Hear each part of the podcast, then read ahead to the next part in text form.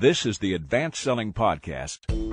The aim of this podcast is to help business sales teams grow their business with modern strategies and philosophies. Now, your hosts, Bill Caskey and Brian Neal. The Advanced Selling Podcast episode Are You Really a Trusted Advisor? Hi, this is Bill Caskey back at the Advanced Selling Podcast. Once again, I'm flying solo today. Seems to be a trend. There's another good reason Brian's out today. I'll actually let him tell you about that next week. I would prefer it coming from his mouth, not from mine. But he's okay. Everything's fine. You know, we got a lot of feedback from a couple of weeks ago's topic on hiring and again, as we said in the podcast, we get calls a lot from not only from hiring managers who are looking for good people, but also from people who are looking for good companies to work with. And so I encourage you, if you haven't heard that, to go back and listen to that. There, I think, are some things that as you come across people in the market who are looking for people or looking for jobs, you can point them to that. We seem to touch a, a nerve on some things. Also, we're uh, giving some consideration to publishing a little bit more of a uh, longer report and ebook on that topic. So if you have any guidance for us there, if you want to uh, critique that in any way, that idea, uh, make sure you get with us at listener at advancedsellingpodcast.com. Also, we had a couple of people who recommended us uh, talk to some guests, some authors, and we're actually investigating a couple people. So we're going to try to have some more people like we had John Jantsch on last week. What I'm looking for is a way to help my customers to appreciate us. So many times I feel like they don't appreciate the extra value that we bring to the point then the relationship just degrades into dealing with price or the things that everybody else is competing on. And I want them to see that we're much more than just a company that can offer low price. The voice you just heard was a actually a client of ours. We're doing a little video vignette series on what do you want Jeff's response was uh, to the question was, I want my customers, as you heard, to appreciate us more. And to me, part of that is our topic today, this idea of how do you become a trusted advisor so that they will appreciate you more. I had uh, lunch with a guy today who is a client and uh, has been a client for several years and pretty good sales professional, uh, gets in at, at the right level in companies. And he brought up this concept that I've heard people mention off and on these days about the trusted advisor role. And we all fancy ourselves as trusted advisors to our clients.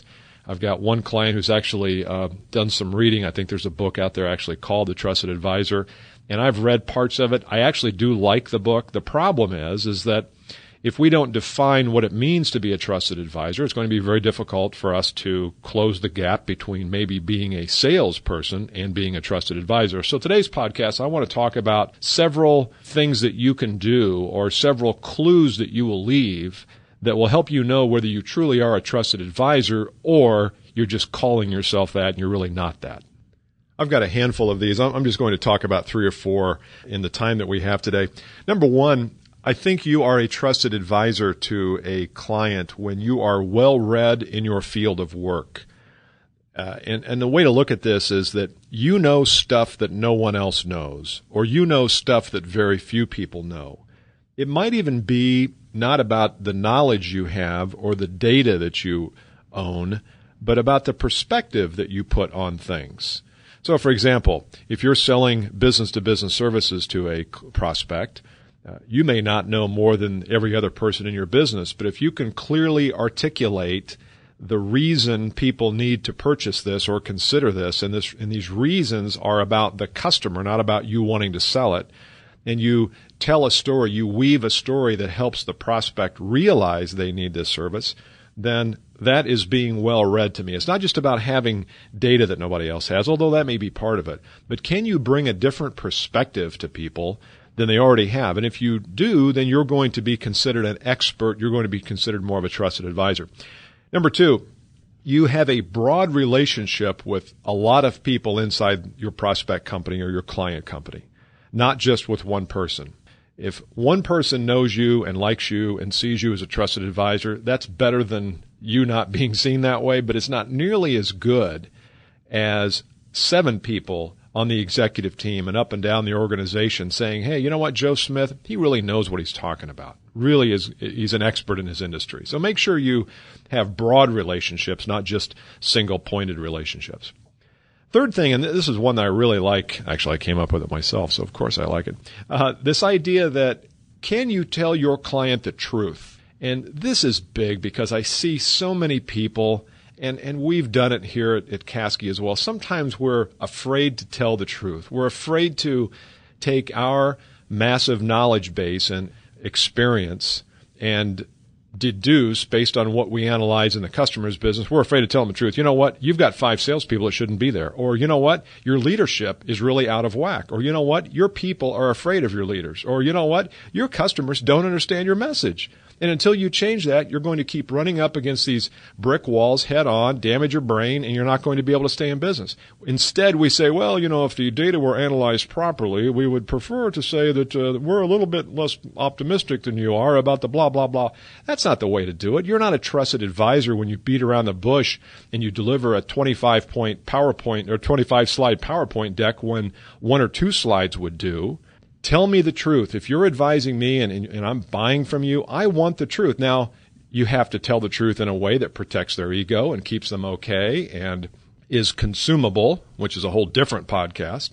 But if you're afraid to tell them the truth and they're afraid to hear the truth and the consequences of it, then you may not have a good client.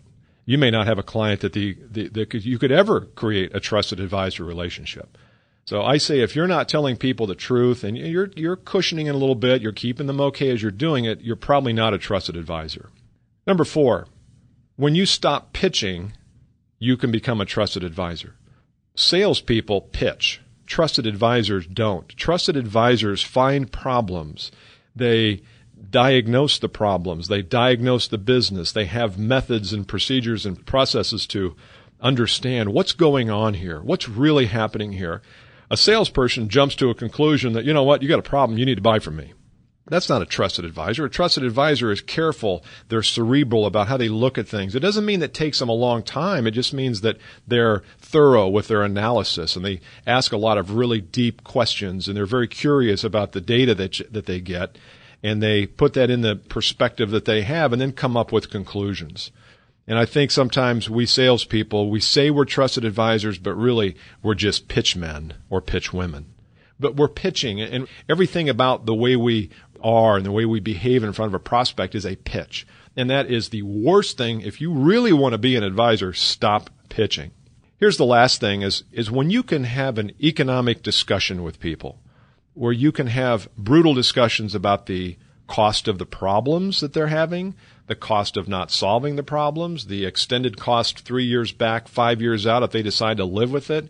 If you can have a thorough, unemotional, uh, rigorous discussion about the economics of the problem and the solution, then you will be seen as a trusted advisor. If you're trying to quote justify the price of your product unquote, you're not a trusted advisor. You're a sales rep. And again, I'm, I do not want to, and I know Brian and I have been called on this. Sometimes we get email that says, well, it sounds like you guys don't want us to be salespeople. Well, maybe we don't. We want you to sell. We want you to be successful. We want you to uh, have more clients and have more fun and have better relationships. But I don't know that selling someone something is the end goal.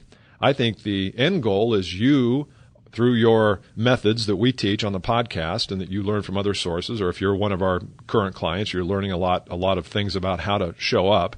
You take those methods, you find the problems that people have, and you solve them. Selling really doesn't enter into that equation anywhere.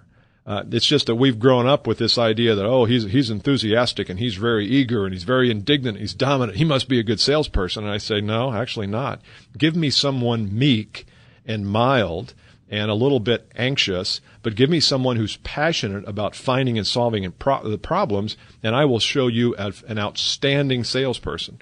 And we run across it all the time in our business where you know, we, we find someone who has two or three salespeople at the top, and they're not the typical salesperson. They're not the outgoing, enthusiastic, bubbly, effervescent. Those people are all down near the bottom of the rung.